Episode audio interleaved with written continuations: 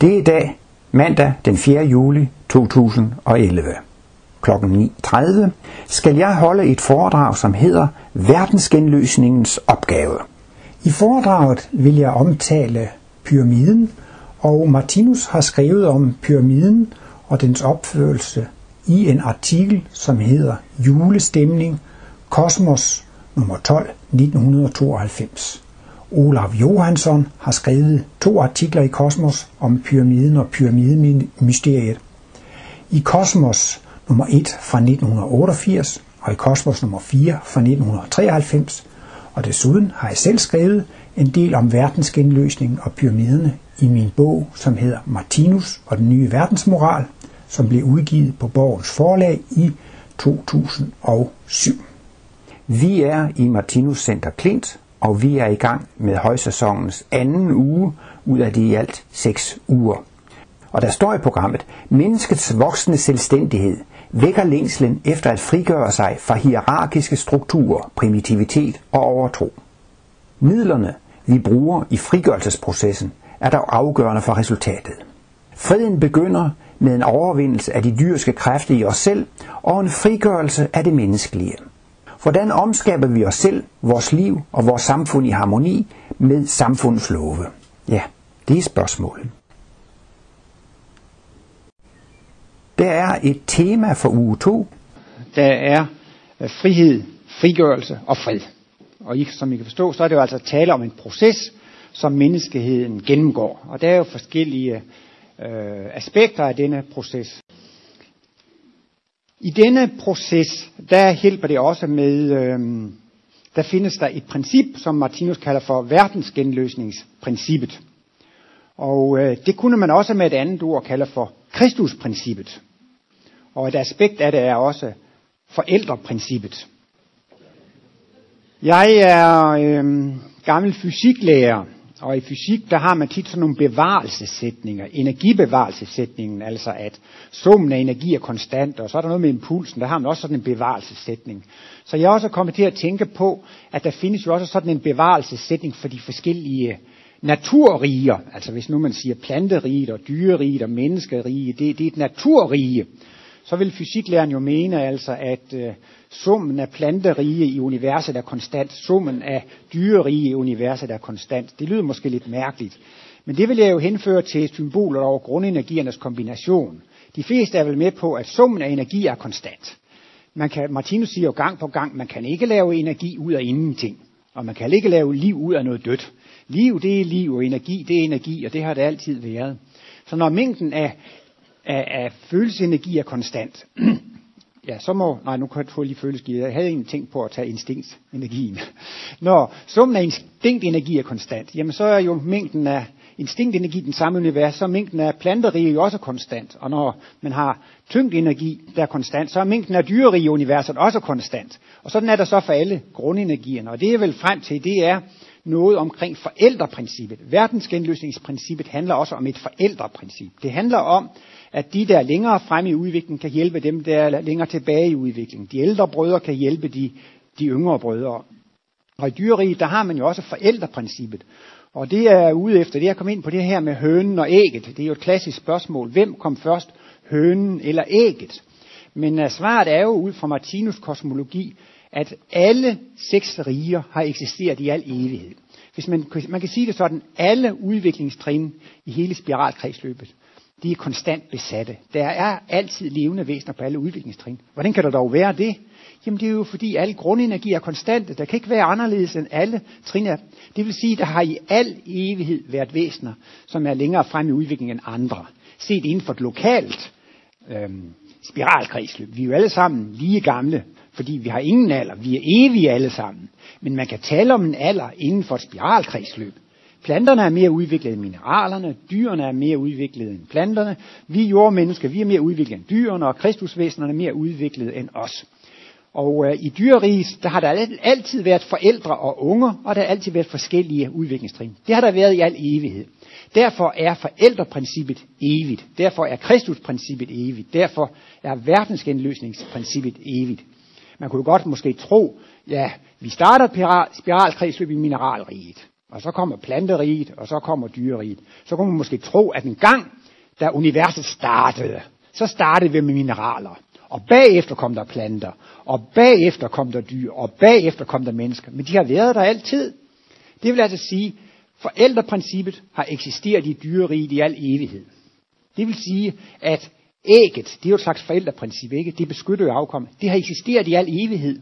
Og hønen har også eksisteret i al evighed. Så det er simpelthen løsningen på det store filosofiske problem. Hvad kom først, hønen eller ægget? Man kan jo ikke få et æg, hvis det kan være en høne. Og en høne kan ikke være blevet til, hvis det ikke selv er kommet fra et æg. Så det har været det store problem. Men altså, det er faktisk det, at hønen og ægget er lige gamle. Eller de er uden alder. De er simpelthen øh, evige. og det er altså simpelthen bare det, at de, der er længere fremme i udviklingen, kan hjælpe dem, der ikke er så langt fremme i udviklingen. Martinus har taget meget fat på at behandle dette verdensgenløsningsprincip i livets bog Benit.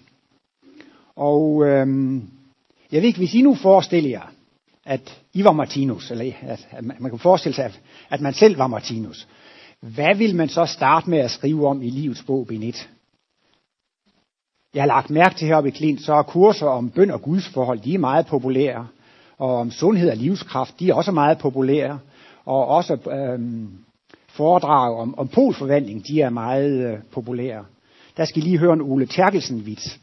Mit navn, det er jo Ole T. Og Martinus, han kunne jo i sin foredrag sige, jeg er dobbeltpolet. Jeg er topolet. Og hvad jeg kan sige, det er, jeg er top-olet.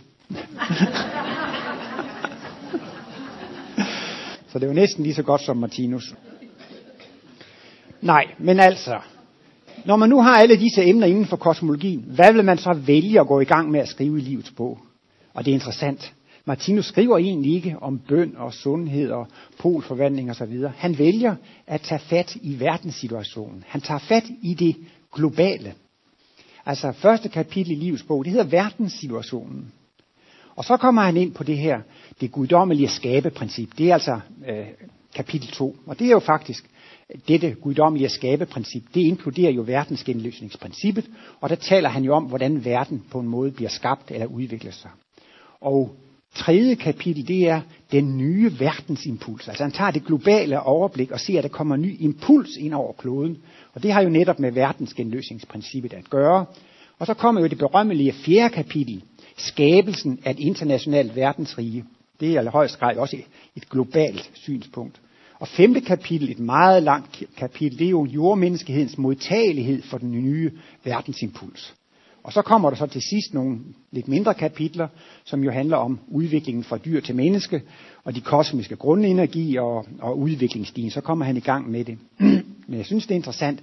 Der står ikke et ord om reinkarnation og karma osv., så, videre, så han har taget fat i det her med verdensgenløsningsprincippet. Og øh, nu taler man jo så meget om, at øh, 10 år før sin bortgang, så begyndte Martinus at arbejde med begrebet det tredje testamente. Han sagde, ja, offentligheden skal jo have at vide, hvad er det, vi arbejder med? Hvad er det, det vi i virkeligheden arbejder med? Og det er jo så altså det tredje testamente. Og øhm, det er så altså fortsættelsen på Kristus mission. I har jo sikkert tit hørt Martinus, han refererer til, at Jesus sagde, jeg har meget mere at fortælle jer, men I kan ikke bære det men jeg skal sende jer talsmand den hellige ånd. Og han skal tage af mit og give jer og, og en lang række ting, der karakteriserer det, som man kan se, ligesom at Martinus skulle videreføre, videreføre Kristus mission. Så tror man måske, at det er noget, han først lige har fundet på her til sidst. Men hvis man læser nogle af hans tidligere arbejder, ikke sandt, så forstår man jo, at allerede fra starten af, så vidste han, at han var personligt indviet ved Jesus, ved den hvide ilddåb, da Jesus, da Kristusfiguren gik ind i ham. Der var han altså klar over, at han havde en verdensmission, og den bestod i at videreføre kristendommen, at han skulle være medvirkende til at fuldkommen gøre kristendommen. Inden for Esperanto-bevægelsen, der taler man om la fina venko, det betyder den sluttelige sejr, den endelige sejr. Og øh, der er jo øh, en dansker, der hedder Billenstein, som har tolket Nostradamus profetier. Og han skriver jo allerede i sit forord på en af de første sider, at man vil jo næppe tro det, men altså øh, der skal udgå en mægtig bevægelse eller rørelse fra, fra vores lille fædreland Danmark, som skal føre til kristendommens endelige sejr, eller kristendommens sluttelige øh, sejr. Men Martinus han var klar over, at det var hans arbejde lige fra starten. Og der findes i artikelsamling nummer to, nej, artikelsamling nummer 1, artikel nummer 2.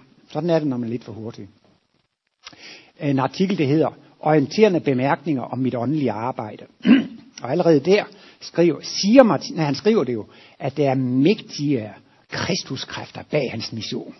Og han bruger altså også de her citater om, at, at, at Kristus kunne ikke sige det hele, at der skulle komme noget. Så det har altså været lige fra starten af, at Martinus været meget bevidst i dette øh, Kristus-princip. Og i livets bog, Benit, skriver Martinus jo meget om verdensgenløser, og skriver jo blandt andet, at der er mørke verdensgenløser og lyse verdensgenløsere. Når man kommer fra salighedsriget og går ind i mineralriget og planteriget, så er man stadigvæk et kærlighedsvæsen, et salighedsvæsen. Og Martinus mener jo også, at blomsternes skønhed, det er jo et vidnesbyrd om eksistensen af en højere verden. Så længe der findes en blomst på jorden, kan mindet om en højere verden ikke udslettes. Så det er jo meget saligt, ikke sandt? Men disse væsener skal efterhånden blive til dræbende væsener. Og derfor kommer der altså også religioner og kulter, som har med det dræbende princip at gøre. Og i vikingetiden, der skulle man jo helst dræbe og dø i kamp for at komme til paradis, som hos dem hed Valhall. Hvis man skulle leve et fredeligt, fredsomligt liv og dø af alderdom på sengehalmen, det var jo skammeligt, og så gik man til helvede. Og det hed jo så i den nordiske mytologi Helheim. Så det nævner jeg bare for, at man kan se, der har altså været religioner og kulter, som har haft det dræbende princip som det højeste og det største og det mest fornemme. Altså disse salighedsvæsener, der kommer fra planteriget, de skal altså på et tidspunkt øh, lære at dræbe, og det er de så altså blevet ved, at man har haft som ideal at være den stærkeste, at være den største dræber. Så det er kommet med. Men Martinus taler jo så især om de lyse verdensgenløsere, og det er jo så dem, der skal indpode øh, humanitet og kærlighed, når man har kulmineret i det dræbende princip. Nu er vi så gode til at dræbe osv. Det behøver vi ikke at få nogen til at lære os. Nu har vi mere behov for at lære at blive fredelige og, og kærlige. Og øh, det er jo så altså ligesom øh, et stort projekt. Altså vores klode er under udvikling, ikke sandt? Men det sker ikke bare ved tilfældigheder og mutationer, de bedst egnedes overlevelse. Det er ligesom, der findes jo en skoleplan, hvad børn skal sysle med i børnehaveklassen, i grundskolen og i gymnasiet og universitetet. Der er jo en kæmpe læreplan. Når barnet går ind i klassen, har det måske ikke nogen anelse om, at det faktisk er lagt en plan for deres uddannelse over 10, 12, 15 år. Men altså, sådan er det altså også med menneskehedens udvikling, at der findes sådan en større, en større plan. Og øh, det vil sige, at der er mægtige makrokosmiske kræfter bag denne jordklodes udvikling. Og denne klode skal altså forvandles til at blive en meget skøn planet. Gul, grøn og blå planet, som vil føre frem til, at det bliver et fredens paradis at leve her på jorden. Vi skal ikke flygte det paradis, vi skal nærmere trække paradis ned på jorden. Og vi skal arbejde på at lave et paradis her. Og der får man altså understøttelse fra læreværket eller planlægningssystemet, som har en stor plan for, at denne klode, der engang var en glødende ildkugle, som blev til en afkølet mineralmasse, og der opstod liv. der kom bakterier og celler og planter og dyr osv. Det er en kolossal proces, som altså skal forvandle denne ildkugle til et vidunderligt skønt paradis, hvor mennesker lever i fred og harmoni og kærlighed med hinanden. I livets bog Benit går Martinus også meget ind på at forklare, at Jesus var en, en frelser, en genløser, som skulle hjælpe menneskene. Han var altså en menneskegenløser eller en menneskefrelser. Men så findes der altså også kloder, de er jo også levende væsener. Og der findes også kloder, som underviser i kosmisk, kosmisk viden, så der findes klodegenløsere. Der findes altså profeter eller verdensgenløsere også på solsystemsplan. Der findes solsystemsgenløsere og mælkevejsgenløsere. Så det lyder jo meget, men Martinus, for ham er det jo meget magtpåliggende allerede i første bind, at understrege, at man skal ikke tillægge Jesus helt urimelige dimensioner. Han er jo Guds søn, og nogle mennesker beder til Jesus præcis på samme måde som til Gud. Men Gud er makrovæsenet, det evige, uendelige verdensalt. Gud er alt, hvad der eksisterer. Men det er Jesus ikke. Han er et menneske, på, i, i, i mellemkosmos, som vi er, men han er længere fremme i udviklingen i mellemkosmos. Men Jesus er altså kun et, et, mellemkosmisk, øh, et mellemkosmisk væsen. øhm, de fleste ved det nok, men det kan være, at der var nogle få, der ikke ved det. Det er, at Martinus har skrevet en artikel om mig. Det er artikel nummer 9 i artikelsamling 1. Den hedder Terkelsens vogter. Ej, den korrekte titel er jo Tærsklens vogter. Og det er jo de primitive sider i os selv, der er dem, der vogter os og begrænser os i at nå frem til lyset. Men i denne artikel går Martinus faktisk ind på nogle astronomiske detaljer. Øhm, han taler om Mælkevejens centrum, et klodesystem i Mælkevejens centrum. Og jeg må indrømme, at jeg bliver selv meget skeptisk, når folk siger, jamen jeg kommer fra Sirius af, og jamen, jeg kommer fra stjerne, jeg hører til stjernefolket, vi kommer fra plejaderne, og man hører så meget om, om forskellige øh, astronomiske lokaliteter, hvor folk har, har levet i de tidligere liv og kommet herned for at hjælpe. Det kan jeg jo ikke vide, men jeg bliver altid lidt skeptisk. Jeg spidser ører, når folk begynder at pege på forskellige stjernebilleder og forskellige stjerner. De kommer derfra. og det har Martinus også undgået. Men det er altså lige den der ene undtagelse i artiklen Tærsklens vogtere. Der går han altså ind på, at der kommer nogle impulser fra Mælkevejens centrum til vores klode. Og han taler om, at der går en lysende bølge af kosmisk energi fra Mælkevejens centrum ind over jordkloden. Og øh, vores Mælkevej, den består altså af rigtig mange stjerner. Det er ikke bare millioner, det er milliarder. Der er 200 milliarder stjerner eller solsystemer i vores lokale Mælkevej. Og en fysiker eller matematiker vil sige, at det er 2 gange 10 i 11 stjerner. Det er ufattelig mange. Og de er meget koncentreret ind i centrum. Altså de, de ligger jo så tæt, så de kan slet ikke skældnes med teleskoper. Mælkevejens centrum, det er jo bare sådan en, en, en glødende kugle. Jordkloden, den befinder sig jo i en af de ydre arme af Mælkevejen, som hedder A38. så hvis man skulle gætte, hvis man skulle gætte på, hvor vi ville få vores impulser fra, så vil man selvfølgelig have den største sandsynlighed for at gætte rigtigt, hvis man sagde Mælkevejens centrum. Men ligesom et menneske kan undervise et andet menneske, Martinus kunne undervise i kosmisk videnskab, således kan en, kan en klode også undervise en yngre klode. Og Martinus forklarer, der findes en klode i Mælkevejens centrum, hvor der findes fysiske mennesker, som alle er kristusvæsener. Det vil altså sige, det er en klode, som har hvor alle mennesker er blevet til kristusvæsener, men de er ikke i den åndelige verden endnu, altså det er fysiske kristusvæsener.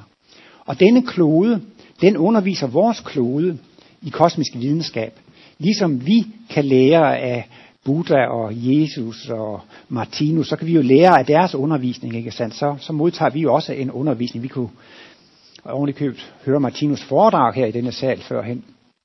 Så på samme måde, så bliver altså vores jordklode undervist af, af, en, øh, af, en, af en anden jordklode, der er i Mælkevejens centrum.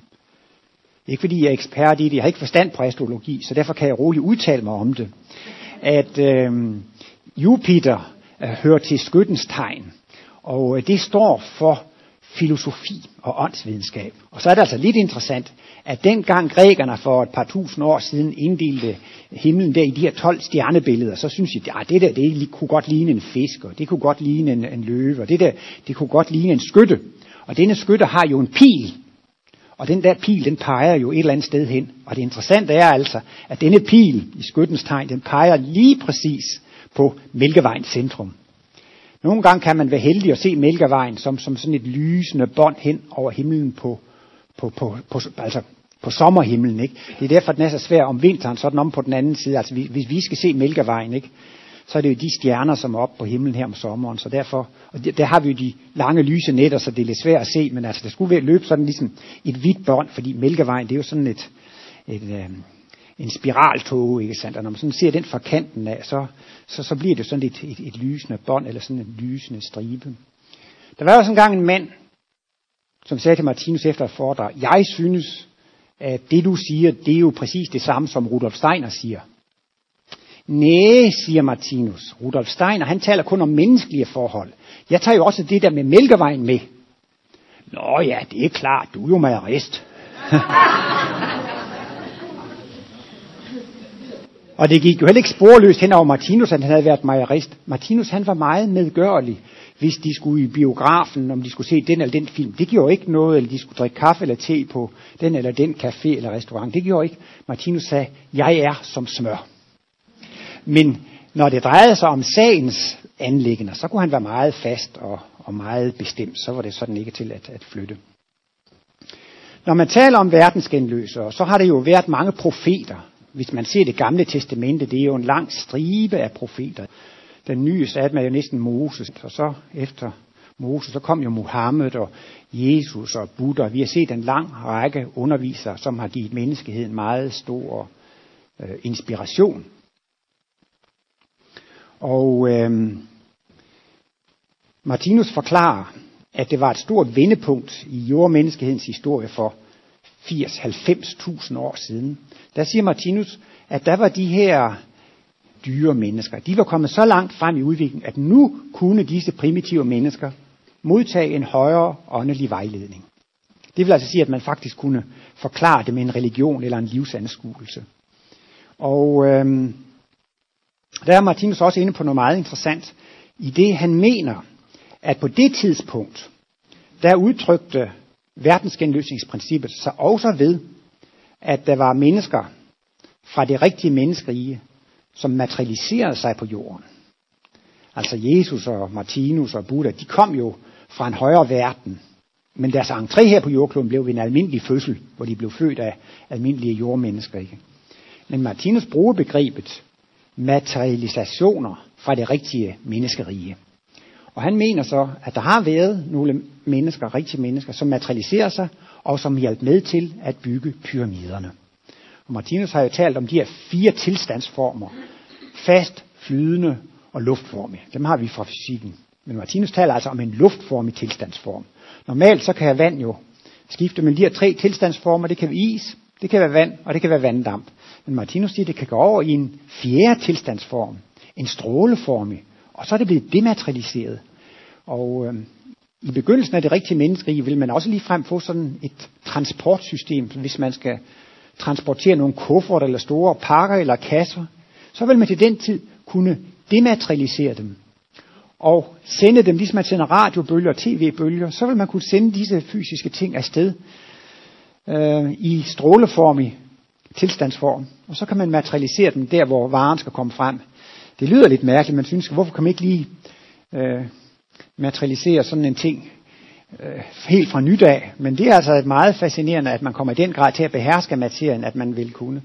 Og dermed mener Martinus også, at de har kunnet flytte klippeblokke med tankens vej, altså at, at man kan materialisere dem og dematerialisere dem, og altså at man uh, også af den vej har kunnet lægge dem på plads. Der er jo nogen, der har prøvet på at regne, hvor mange slaver det vil tage for, og jeg ved ikke, er det 20 tons, eller hvor meget sådan en sten vejer, og hvis der er 2 millioner sten, og den, det, det, det skulle kræve en hel hær af slaver, som skulle arbejde i århundreder, og man kan undre sig om, det var mad nok overhovedet til alle disse mennesker. Det er, et, det er et fantastisk regnestykke, hvis, man, hvis de skulle være stablet ved, ved menneskekraft. Og Martinus mener, at en af rollerne, eller meningen med pyramiden, det er, at det skal være et visitkort eller et vidnesbyrd om en højere verden. Og der var jo engang i oldtiden verdens syv under de hængende haver, og det der tempel, og kolossen ved Rhodos, og jeg kan ikke huske dem alle sammen. Jeg ved bare, at der er kun ét af verdens syv under, der stadigvæk står. Og det er altså pyramiden. Naturvidenskaben mener, at den kun er, er det 5.000 år gammel, eller den er 3.000 år før Kristi fødsel. Man har fundet sådan noget graffiti, noget tuschtegning, inde i pyramiden, hvor der står Keops. Og så har de så kigget i historiebøgerne og fundet ud af, at der var en farao, der hed Keops for 5.000 år siden. Så man er meget overbevist om, at pyramiden kun er 5.000 år gammel. Men man har ikke fundet organisk materiale i, altså man har ikke kunnet analysere noget organisk materiale i pyramiden. Og det er det, der skal til, for man kan lave kulstof 14. Så man kan ikke rigtig lave en kulstof 14 bestemmelse af pyramiden, for man har ikke fundet øh, træ og altså organiske ting. Det har kun været uorganiske ting, man har fundet. Men Martinus er sådan lidt alene med det synspunkt, at pyramiden er, er så gammel. Der, har været, der er jo, nej, jeg ved ikke rigtigt, hvad tiden er til det. Der har været sådan lidt moderne pyramideforskning. Der er en, der hedder Graham Hancock og Robert Bouval, de har øh, lavet sådan en bog, der hedder Orion-mysteriet, og fundet ud af, at øh, de tre pyramider i Ægypten, de ligger på en ret linje. Eller næsten en ret linje. Og ser man så på Orions bælte, så ser man, at der er tre stjerner i bæltet, og de ligger også på en ret linje. Næsten. Og de tre pyramider, de er lige høje, næsten. Der er lidt forskel i højden. Og der er også lidt forskel i lysstyrken på de tre stjerner i Orions bælte. Og så viser det sig, at de tre pyramider er placeret eksakt i forhold til hinanden som de tre stjerner i Orions bælte. Og højderne af pyramiden svarer præcis til de der stjerners lysstyrke. Og så findes der jo andre stjerner i stjernebilledet Orion. Og hvis man så også ser det, så ligger der faktisk også nogle templer i Ægypten på de samme steder tilsvarende. Og Nilen, det var jo så vitalt og livgivende for Ægypten, ikke? Og der ligger altså Mælkevejen i forhold til stjernebilledet Orion, på samme måde som Nilen ligger i forhold til pyramiderne. Så de mener jo også, at øh, det her med pyramiderne, det har jo gjort for, at der skal være en kontakt imellem menneskerne og øh, guderne.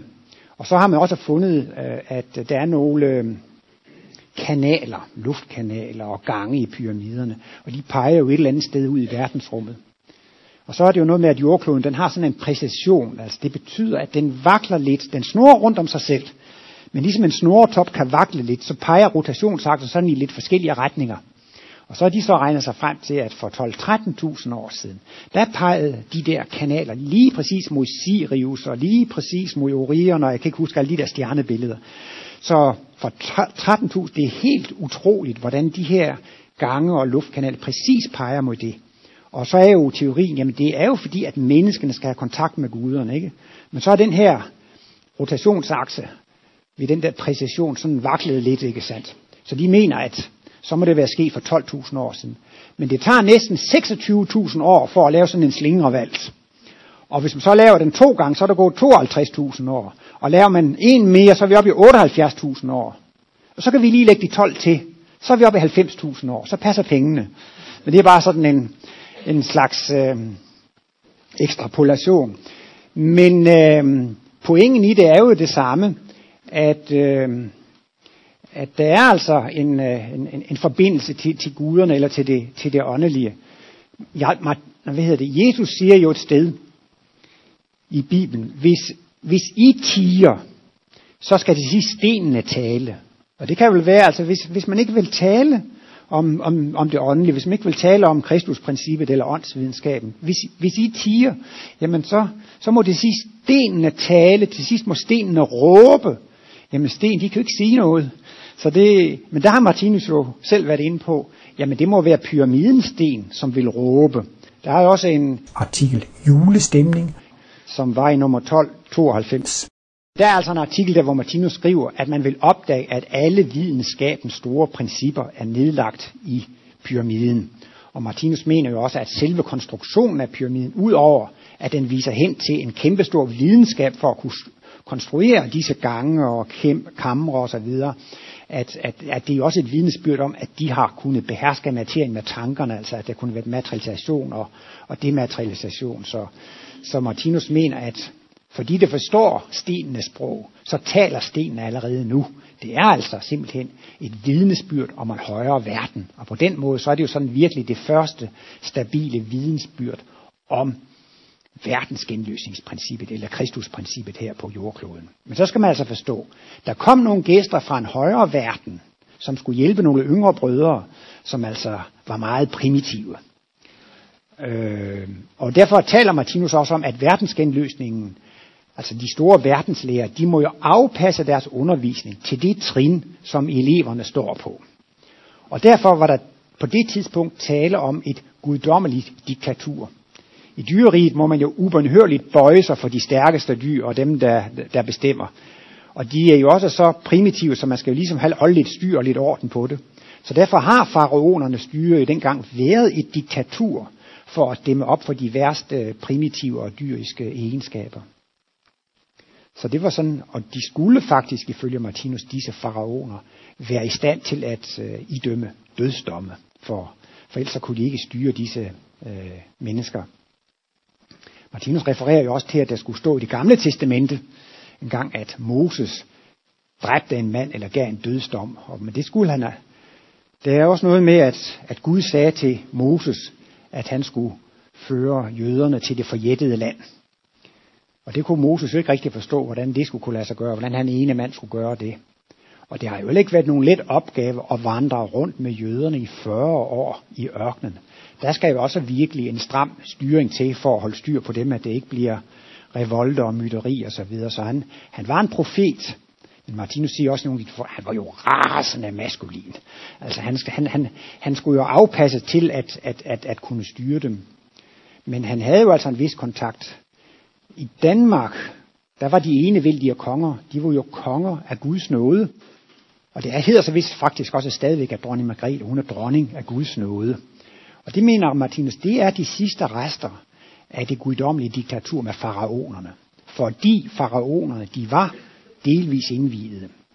Og øh, disse højere stående væsener kunne godt hjælpe de mest udviklede frem til en kunstig indvielse eller en delvis indvielse, sådan at de fik en indsigt. Martinus taler om, at jordkloden er vort nærmeste makrovæsen. Vi kan jo bede til Gud, men Guds nærmeste repræsentant til os, det er jo jordklodvæsenet.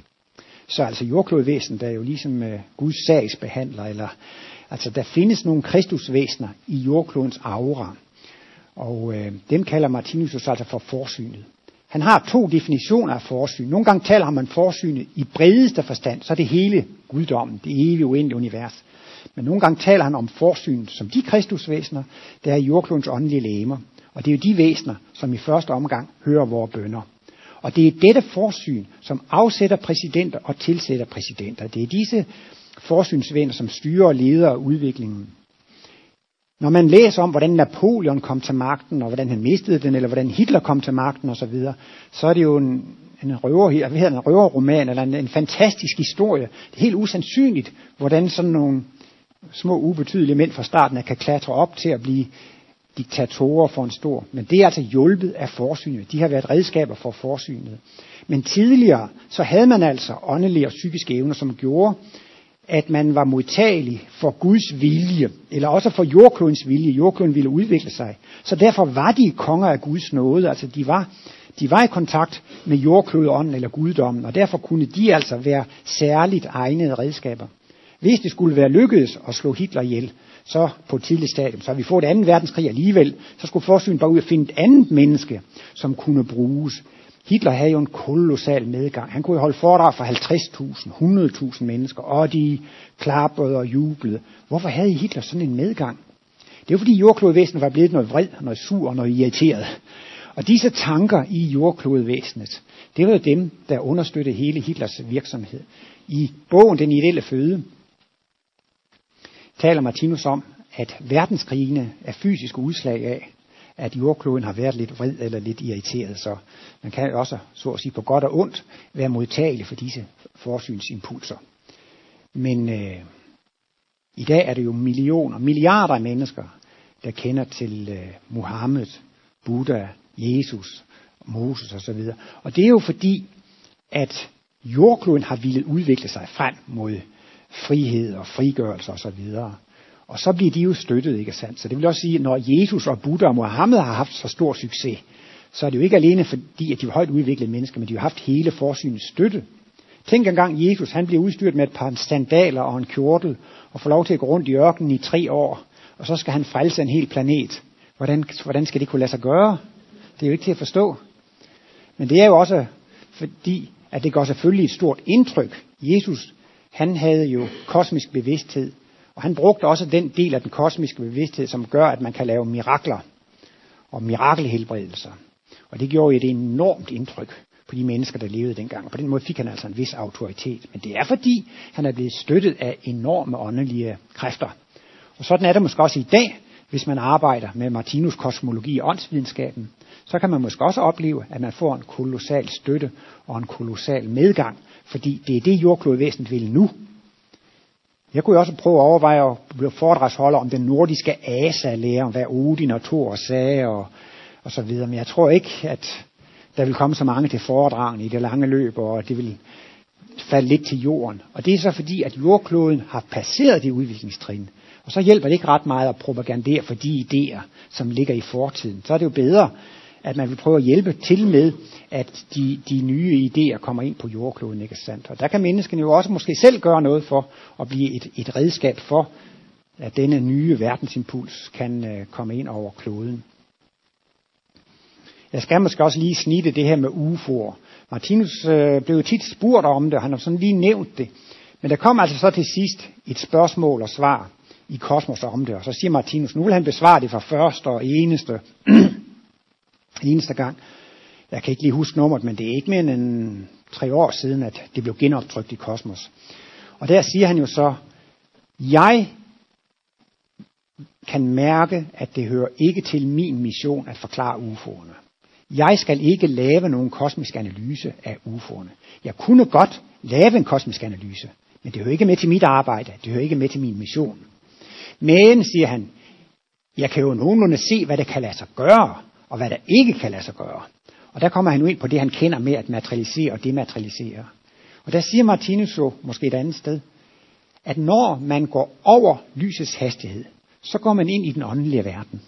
Og det vil sige, hvis man ser sådan et UFO eller noget, som bliver jagtet af Royal Air Force eller nogle jagermaskiner i USA, eller hvad nu det kan være, eller nogle mennesker, der løber efter dem, så tit, så forsvinder de ud i den blå luft. Og det mener Martinus, det er altså fordi, at de dematerialiserer sig. Og det gør man ved at gå over lysets hastighed. Einstein mente jo, at lysets hastighed var den størst opnåelige hastighed i den fysiske verden. Og det er sikkert også rigtigt. Men altså, hvis man går over lysets hastighed, hvad Martinus mener, man godt kan, så går man altså ind i den åndelige verden. Så Martinus mener, hvis der skulle komme mennesker ude fra verdensrummet til denne jordklode her, så gør de det ikke af fysisk vej. Det er umuligt at rejse den nærmeste stjerne eller solsystem i forhold til, til vores sol, ikke sandt? den er fire lysår væk. Så det vil sige, at det tager lyset fire år for at komme til den nærmeste. Og hvis man overhovedet kan accelerere en elektron eller en lille partikel op til en promille af lyshastigheden, ikke? så vil det jo tage 4.000 år. Men altså, vi ville jo blive helt kvadrede, hvis vi skulle accelerere os op til en promille af, af lyshastigheden. Så, så det ville jo tage 100.000 år bare for at komme til den, den nærmeste stjerne. Ikke? Så af fysisk vej kan det ikke lade sig gøre. Så hvis de kommer, så er det altså fordi, at de materialiserer sig og, og dematerialiserer sig. Og Martinus mener, jeg tror, det er artiklen Ægteskabet og Alkærligheden, som også er i uh, artikelsamlingen. Der skriver han om, en, om de her materialisationer i Bibelen. At, øh, at øh, i det gamle testamente, så kommer Gud gående med to, to engle, og der kommer engle her og der, og, og Martinus mener, jamen det kan godt være rigtigt. Det kan være mennesker fra det rigtige menneskerige, som har materialiseret sig. Så Martinus taler øh, sådan set ikke om UFO, han har ikke undersøgt osv., men han mener selvfølgelig i princippet godt, det kan lade sig gøre. Og hvis de så endelig gør det, så er det jo ikke sådan nogle UFO, de kommer her for at erobre verden. Der bliver jo Mars Attacks, og jeg ved ikke, der kommer så mange Hollywood-film om, at vi bliver angrebet af sådan væsener ud for rummet af. Men hvis de kan materialisere, dematerialisere, så er det jo kærlighedsvæsener, så de er ikke her for at, øh, for, for, for at lave krig. Så, men Martinus taler ikke om UFO, men det forekommer, at han bruger udtrykket materialisationer fra det rigtige menneskerige. Men øh, ligesom øh, gardner jo går i haven, når vinteren er forbi, og så og, og vander og gøder og så videre, så plejer gardneren jo at følge udviklingen sådan lidt hen ad vejen. Og sådan er der så altså også et meget stort verdensgenløsningsprojekt på denne planet. Og det blev på en måde indviet eller søsat for 90.000 år siden. Så en gang imellem så kommer gardnerne også lige og kigger, hvordan går det nu med planterne, hvordan går det her i, i, i drivhuset eller i væksthuset. Og derfor kommer der jo så med jævne mellemrum nu kan man jo godt tro, måske inden for kirken, at, at, at Jesus, jamen han er jo kristen, og de der pyramider, det, det er jo noget gammeldags, det er jo noget hedensk, det har slet ikke noget med hinanden at gøre. Men det mener Martinus altså, at, at Kristusmissionen er i højeste grad også forbundet med pyramiderne. Og øh, der er et sted, hvor Martinus taler om tre store begivenheder, som han mener har haft stor betydning. Og han kalder dem for pyramidebegivenheden. Og det må jo være de her væsner, som kommer fra den her planet i Mælkevejens centrum, som øh, har været med til at bygge pyramiderne. Så det var jo pyramidebegivenheden. Men han taler altså også om Moses begivenheden. Og det var først på hans gamle dage, da han var ved at skrive den her bog, det hed det intellektualiserede kristendom. Han kom til at tænke på det. Og der er det noget om, at Moses skal ud på Sinai bjerg og modtage lovens tavler. Og det er noget med, at han ikke må tage de andre med, og han skal gå alene deroppe, ikke sandt? Og så får han jo så de ti bud. Og i mellemtiden, mens han har været væk, så har de jo bygget guldkalven, og så bliver han jo efter sin så rasende, han smadrer lovens tavler. Og så er det jo en ommer, så må man op og hente dem igen. Men det var jo også fordi, at det hørte jo med til den primitive genløsning, med at man havde helgener og guder og, og afguder, at man skulle, det er et højere trin. Og det mener Martinus specielt med Moses og, og jødedommen, at det store skridt fremad, det var, at der var én Gud. Det var et meget stort skridt i udviklingen. Men altså, der har også været stærke overfysiske kræfter. Nu, nu er jeg rigtig i gang med røverhistorien, så nu tror jeg også lige, vi skal have Uri Geller med. At øh, Martinus læste jo den her bog, der hed Uri Geller. Før den fødselsdagsgave, han har fået af Solvej Langkilde. Og Martinus læste den der bog med meget stor øh, interesse. Og jeg kiggede også i den, også Bertil Ekstrøm. Og jeg var helt enig med, det var da noget forfærdeligt sludder med, med, med de der UFO og alt det der. Der var nemlig også noget med, at Uri Geller, han kunne materialisere, dematerialisere tankelæsning, og han kunne få ugerne sat i gang. Og, og der er nemlig også nogle historier med, at han skal møde nogle UFO'er, og der må de andre ikke komme med, og så må han altså gå, gå helt alene. Det er jo også lidt ligesom det samme der med, med Mose, at han, han, var, han var alene. Om Uri Geller sagde Martinus, han havde nogle kolossale psykiske muskler. Altså han havde et, et stærkt eller stort astrallæme, men han var ikke fordi han var specielt højt udviklet moralsk set. Han var jo til og med løjtnant i junikrigen dernede i Israel og var med til at smide granater på de andre osv., men, men han kunne bruges som redskab for forsynet. Og når vi taler om verdensgenløsningen, så går der jo en ny impuls ind over kloden. Der er den primitive impuls med de dræbende, det dræbende princip. Så kommer den gamle verdensimpuls med de humane religioner, med islam og buddhisme og kristendom. De er noget forskellige, men kernen er altså, at det er humanitet og kærlighed. Men der er jo den største dyd, at man tror på det. Og så kommer den nye verdensimpuls, som ikke er præget af tro, men af viden. Og den giver sig i første omgang udslag ved videnskab. Og det er vel altså den fysiske videnskab. Omkring år 1700, så fik jo den tekniske revolution, og videnskab fik jo en vældig opsving. Det var en vældig optræning af intelligensevnen. Og så et par hundrede år efter, så kunne Martinus jo så blive født og komme med sin åndsvidenskab. Så den gamle impuls er præget af tro, og den nye, den er altså præget af, af videnskab. Så det foregår jo altså sådan en, øh, en, en, en udvikling. Og, og netop, nej, nu glemte jeg lige, hvad der var med, hvad var det nu med ham Uri Geller der? Nå, jamen altså, han havde jo altså nogle vældige åndelige, åndelige muskler. Han, han, han kunne bruges som redskab for forsynet. Og der taler Martinus om, at der går jo altså generelt set i de her århundrede en, en vældig kosmisk lysbølge ind over kloden. Og han siger for øvrigt i den her artikel, tærsklens vogtere, at denne lysstråle rammer helt specifikt de skandinaviske lande. Og øh, jeg ved ikke, jeg, jeg plejer at sige, at der er måske 20.000 mennesker her i Skandinavien, der er interesseret i Martinus. Men uden for Skandinaviens grænser, jeg vil tro, det er bare et par hundrede. Altså det, det er næsten ikke kommet uden for Skandinaviens grænser efter, efter en 70-80 år, og det har været fremme. Men det er så altså fordi, at øh, der har det været den største modtagelighed for det. Der har det været de mest humane mennesker. Men den her impuls, den går altså over nogle århundreder.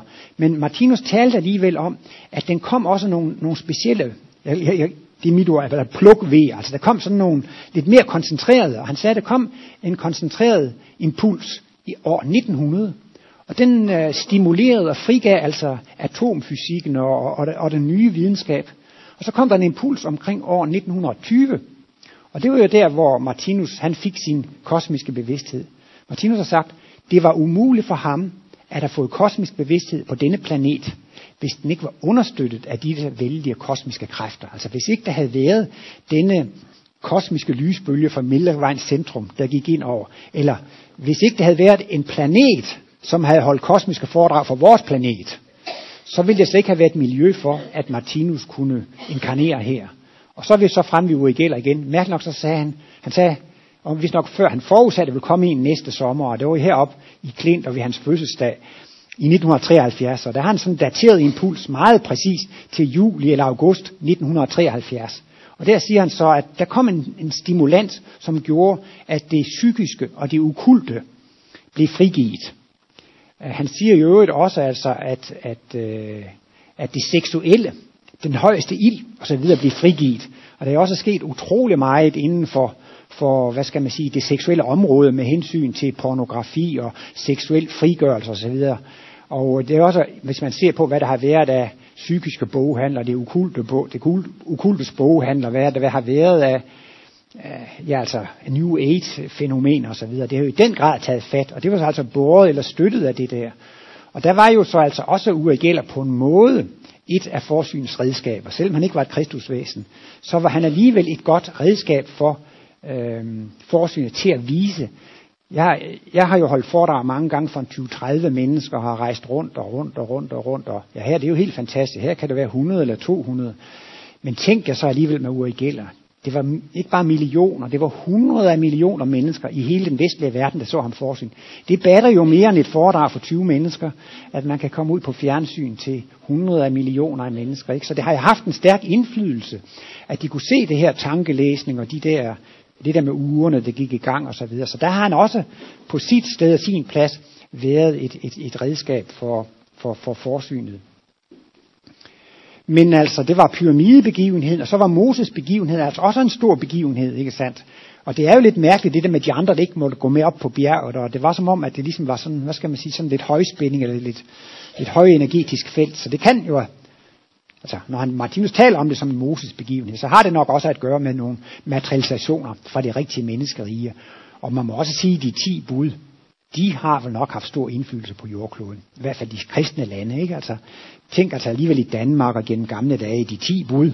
Og tænk jer over i USA, de 10 bud, hele Nordamerika, Sydamerika og Europa. Og de har måske ikke haft så stor betydning i den gamle asiatiske verden, men altså de 10 bud har jo haft en kolossal betydning. Før kunne man hævne sig helt vildt og hæmningsløst. Så siger Martinus, så blev hævnen sat i system. Tand for tand og øje for øje og blotslagen for blotslagen, og det kommer vist sådan en, en længere remse, altså man skulle give præcis det samme. Men, øh, så på en måde var det et fremgang, at hævnen blev sat i system. Men senere siger Martinus, at det i virkeligheden er blevet et af menneskehedens største problemer. Fordi at det, han bruger det der, det er menneskehedens største svøbe. En svøbe, det er sådan en, man, man pisker med. At det er blevet menneskehedens største problem, fordi dette at give igen dette med hævn, det er blevet til en automatfunktion. Det går helt automatisk. Og derfor mener alle lande jo, at de har ret til at forsvare sig, at de har ret til at have deres eget militær. Og det er jo det, der er filosofien bag ved al oprustning. Og Martinus mener jo også, at her på jorden, alle de våben, der blev produceret i tidens løb, de er også blevet brugte. Så derfor er det en meget farlig filosofi, at man har ret til at dræbe i selvforsvar. Man har ret til at dræbe, hvis man bliver angrebet. Martinus har de her tre stadier, altså det er angrebsstadiet og forsvarsstadiet, og så skal vi nå frem til tilgivelsesstadiet. Og så er det jo så netop, at vi når frem til Kristusbegivenheden. Og øh, det var et meget stort skridt i jordklodens udvikling. I den her nye bog, der hedder Den intellektualiserede kristendom, som blev udgivet i 2004 efter Martinus bortgang, der er der nogle kapitler, hvor Martinus beskriver, at Kristusbegivenheden der, det var et kosmisk glimt for jordkloden. Og i Bibelen står der, at det var en voldsom begivenhed. Jorden skælvede, og forhænget i templet blev rykket over, og månen blev rød som blod, og de døde stod op af graven. Og... Men Martinus mener, at det var virkelig et stort øjeblik. Og øh, det var ikke de døde, der stod op af gravene, men der har været psykisk begavede mennesker, som kunne se de kristusvæsener, som overværede øh, korsfæstelsen. Det var den største og den mest fornemme gudstjeneste, der har været i jordklodens historie. Og øh, indtil korsfæstelsen, da havde det været logisk at hævne sig. Men Jesus viste, at man kan bede for sine fjender. Man kan tilgive dem, der forfølger en. Og øh, det var ikke bare noget, han sagde. Han følte virkelig af hjertet, hvad er det synd for dem? For de får jo en forfærdelig karma af det, de gør. På trods af, at han blev pint og plaget og tortureret til døde på den mest grusomme måde i løbet af ni timer, så kunne han ikke lade være. Han følte med de der stakler, fader forlad dem, de ved ikke, hvad de gør. Det er jo en fuldstændig absurd løsning. Altså hvis man sådan ser i fjernsynet om nogle mennesker, som er blevet pint og plaget og tortureret og mishandlet, så tænker man jo på de mennesker, der har gjort det. Sikkert også nogle monstre. Altså sikkert også nogle forfærdelige mennesker, ikke? Men Jesus kunne også føle med dem, for han vidste jo, at de skulle få den karma, og de skulle, skulle igennem alt det. Så det var virkelig den paradoxale løsning. Man skal velsigne dem. Man skal hjælpe dem, som modarbejder en. Man skal være god og kærlig over for dem, som er uforskammede for en. Det var jo virkelig en, en, en, en helt usædvanlig løsning, ikke sandt? Og så siger så Martinus, efter dette tidspunkt var det ikke længere logisk at hævne sig. Så det var altså en meget, meget stor øh, begivenhed i verdensgenløsningens øh, historie. Og i livets bog, Benit 1, definerer Martinus en verdensgenløser som en person, der er i stand til at indplante en ny og en højere kultur, end den, der var der før. Altså, ikke på hele kloden, der er jo forskellige kulturelle baggrunde. Mohammed har afpasset sin undervisning efter de lokale menneskers erfaringer, og Buddha og Jesus, den gode pædagog, må jo afpasse sin pædagogik efter elevernes forudsætning. Og det er tit været diskuteret, om Martinus nu også er en verdensgenløser. For der er nogle passager i den her bog, den intellektualiserede kristendom, som bliver tolket som om, at Martinus frasiger sig dette at være verdensgenløser. Fordi han siger, jamen altså, at øh, Jesus, han blev jo dyrket af, af folk, og Muhammed og, og Buddha, de blev i den grad dyrket som personer, og de havde vist sig fysisk på, på, på kloden. Og så siger Martinus, jamen der kommer ikke flere verdensgenløsere, som man altså skal dyrke som fysiske autoriteter. Og Jesus understreger jo i forbindelse med Kristus missionens videreførelse. Hvis de siger, jeg er i ørkenen, der går ikke derud. Hvis de siger, at jeg er i kamrene, der tro dem ikke. Og Martinus mener, det er for at understrege, at Kristi genkomst vil ikke være karakteriseret ved en verdensgenløser i fysisk krop. Det er det, Martinus mener med det. Altså, Jesus var sådan den sidste verdensgenløser, der viste sig og i vis mission, det var vigtigt at have en fysisk krop. Og han blev dyrket som en autoritet, fordi det afspejlede jo menneskenes autoritetstro på den tid. Men vi skal jo netop gå mod fred og frihed og frigørelse. Og det bliver vi jo, når vi bliver selvstændigt tænkende væsener. Når vi selv kan begynde at tænke og selv kan begynde at forstå, så bliver vi jo frigjorte. Så behøver vi ikke at være ligesom dresserede dyr. Vi behøver ikke at være under et guddommeligt diktatur. Vi kan, vi kan få de guddommelige love i vores eget hjerte. Jeg synes, det er så smukt, når Martinus taler om, at i fremtiden vil der slet ikke være nogle love og straffe og strafferet og jura, for alle har loven indskrevet i sit hjerte. Så det bliver jo skønt, når vi bliver sådan øh, uh, kærlighedsvæsener. Med hensyn til, øh, til, til, til verdensgenløsning, så er det jo altså noget, der bliver styret af forsynet. Og øh, mange stiller sig også det spørgsmål, mon, mon Martinus nu har været Jesus, øh, øh, er Martinus en fysisk øh, reinkarnation af Jesus? Og det kan man ikke vide med sikkerhed. Og Martinus han sagde jo med stor vægt, jeg må ikke bruge min kosmiske bevidsthed på at undersøge, hvad jeg har været i tidligere liv. Så, så det var jo ikke noget. Men øh, det er jo klart, at her på jorden, så har Jesus jo stået præcis. Tænk om man nu har været Jesus, eller ikke har været Jesus. Ikke? Og det vil jo være en provokation af den anden verden at sige, at han har været Jesus, ikke sandt? Men på jordkloden i dag er vi jo 7 milliarder mennesker. Om 3000 år, så er det blevet 7 milliarder kristusvæsener ud af det. Så der er masser, der er masser af kristusvæsener. Så det er ikke sådan noget specielt ved Jesus, der gør ham bedre end andre kristusvæsener. Martinus siger, at kristusvæsener, de er jo ikke sådan, at der tager du fejl, og der har jeg ret, og der tager du fejl igen, og det er helt forkert. Det, øh, dem må du længere ud på landet med, marker. De tænker på samme måde. De gør Guds vilje. De er i Guds bevidsthed. Så der er sådan set ingen forskel i det. Så det er ikke nogen... Men altså Martinus har jo sagt fra denne talerstol, ikke sandt, at han var fuldstændig dobbeltpolet. Ikke? Altså dermed, at, at, at han var et kristusvæsen. Men det, der ligger i det med Kristus missionens videreførelse, det er, at det skal ikke ske ved en person, som skal være en autoritet, der skal dyrkes. Og der siger Jesus jo, at han skal sende, han skal sende talsmand den hellige ånd. Det vil altså sige, at Kristus mission skal føres videre ved en ånd. Og så er det jo klart, når Martinus siger åndsvidenskab, ikke, så er det jo åndsvidenskaben, der skal føre det videre. Så godt nok er Martinus en fysisk person, der blev født her, ikke? Men det, det egentlig er jo kernen i hans verdensgenløsning. Det er jo ikke det, han kan lave mirakler eller sådan noget. Det er jo de analyser, han har lavet, ikke sandt? Det er jo det, der er kernen i, i, øhm, i, i kosmologien. Så Martinus er et kristusvæsen, og øh, han er også en verdensgenløser. Eller vi kan selvfølgelig sige, hvis definitionen på en verdensgenløser er, at det er en person, som er med til at indplante en ny og en højere kultur, så må vi vente og se, om Martinus åndsvenskab eller verdensbillede får nogen betydning for den her klode. Og så, så, så behøver man ikke at skændes, om han er, om han er været en verdensgenløs eller ej. Så må man bare bedømme det på resultatet.